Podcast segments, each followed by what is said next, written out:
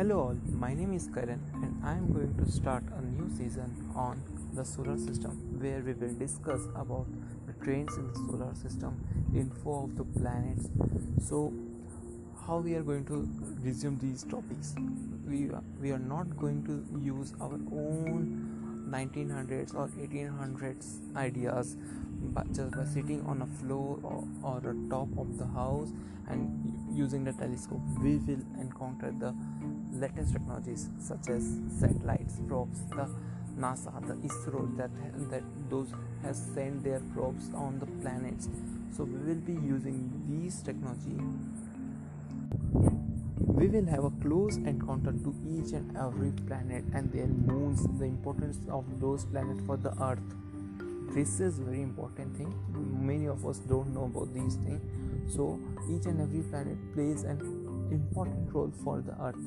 So all these things we will be listening in our upcoming podcast.